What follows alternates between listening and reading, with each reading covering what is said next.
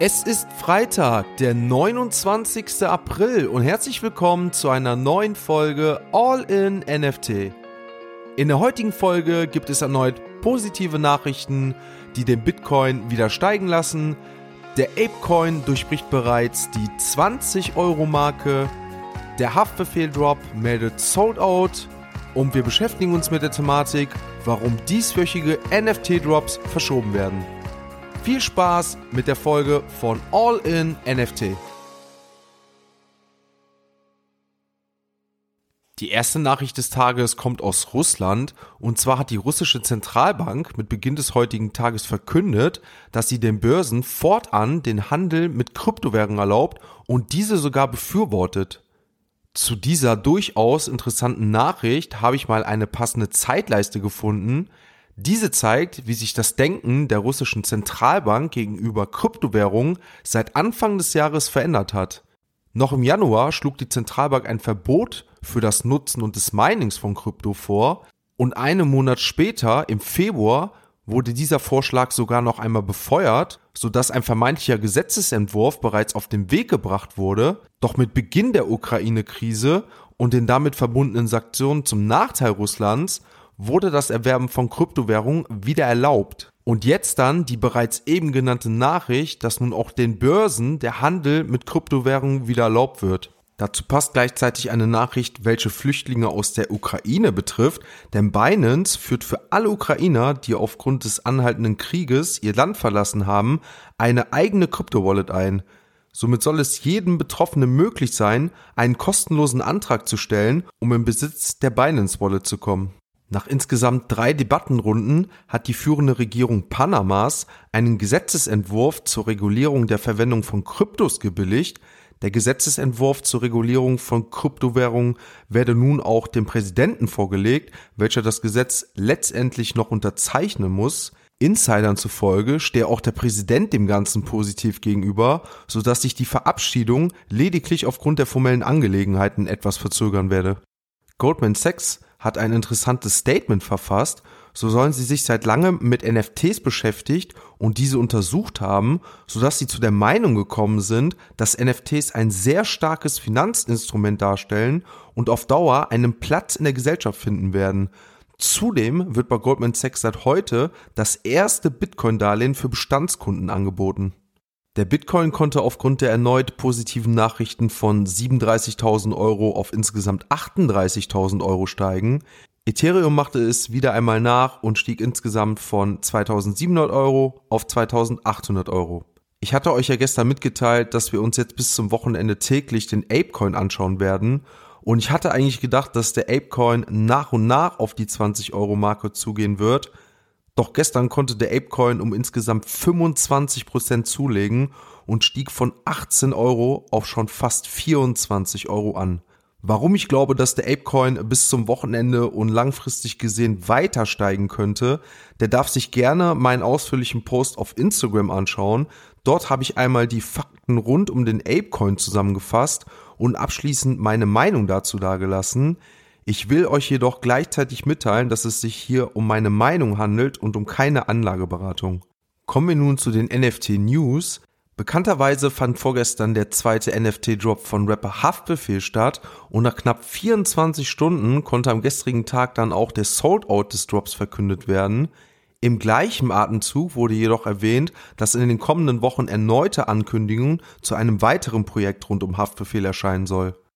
Die NBA-NFTs, die ich Anfang der Woche vorgestellt hatte, bei dem sich die NFTs mit zunehmender Dauer der Playoffs verändern, wurden gestern revealed.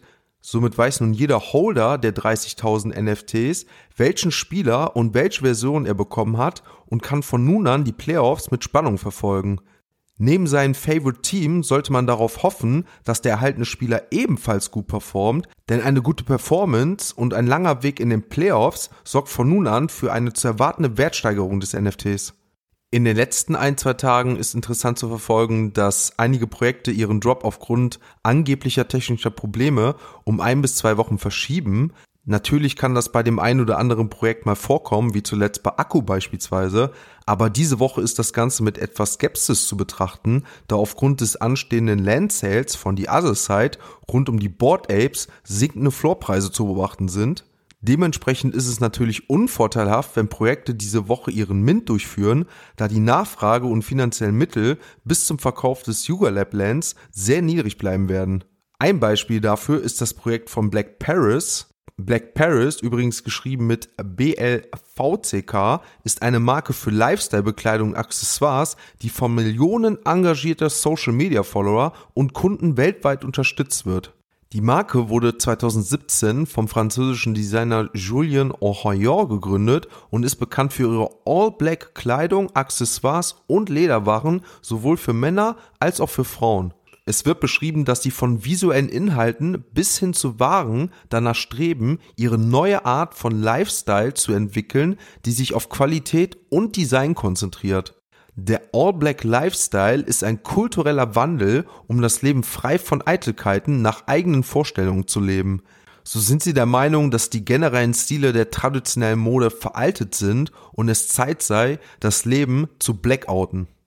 Kommen wir nun einmal zu den Daten und Fakten des Drops. Vorerst sollte der Drop am heutigen Tag stattfinden, doch aufgrund eines angeblich technischen Fehlers und einer damit einhergehenden Sicherheitslücke im Smart Contract wurde mitgeteilt, dass sich der Mint um eine Woche verschieben wird. Der Drop soll nun am Freitag, den 6. Mai stattfinden.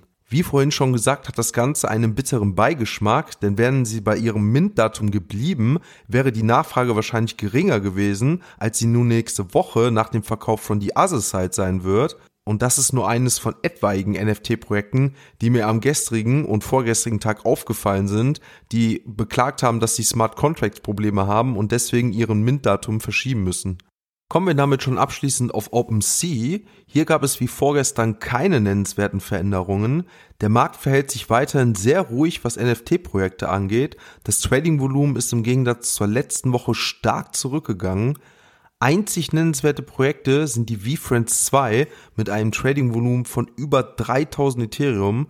Allerdings muss man dazu sagen, dass das Projekt mit insgesamt 55.555 NFTs auf dem Markt erschienen ist und der Floorpreis auch bei aktuell 0,8 ETH liegt, was umgerechnet 2200 Euro sind. Somit haben wir halt aufgrund des hohen Maß an NFTs sowieso ein erhöhtes Trading-Volumen im Gegensatz zu kleineren Drops. Wenn man das allerdings von dieser Seite betrachtet, kann man auch der Meinung sein, dass dieses Trading-Volumen auch nicht so wahnsinnig hoch ist, was eher auf eine starke Community hindeutet, sodass die Holder nicht darauf aus sind, ihre NFTs loszuwerden, sondern im Besitz dieser bleiben zu wollen.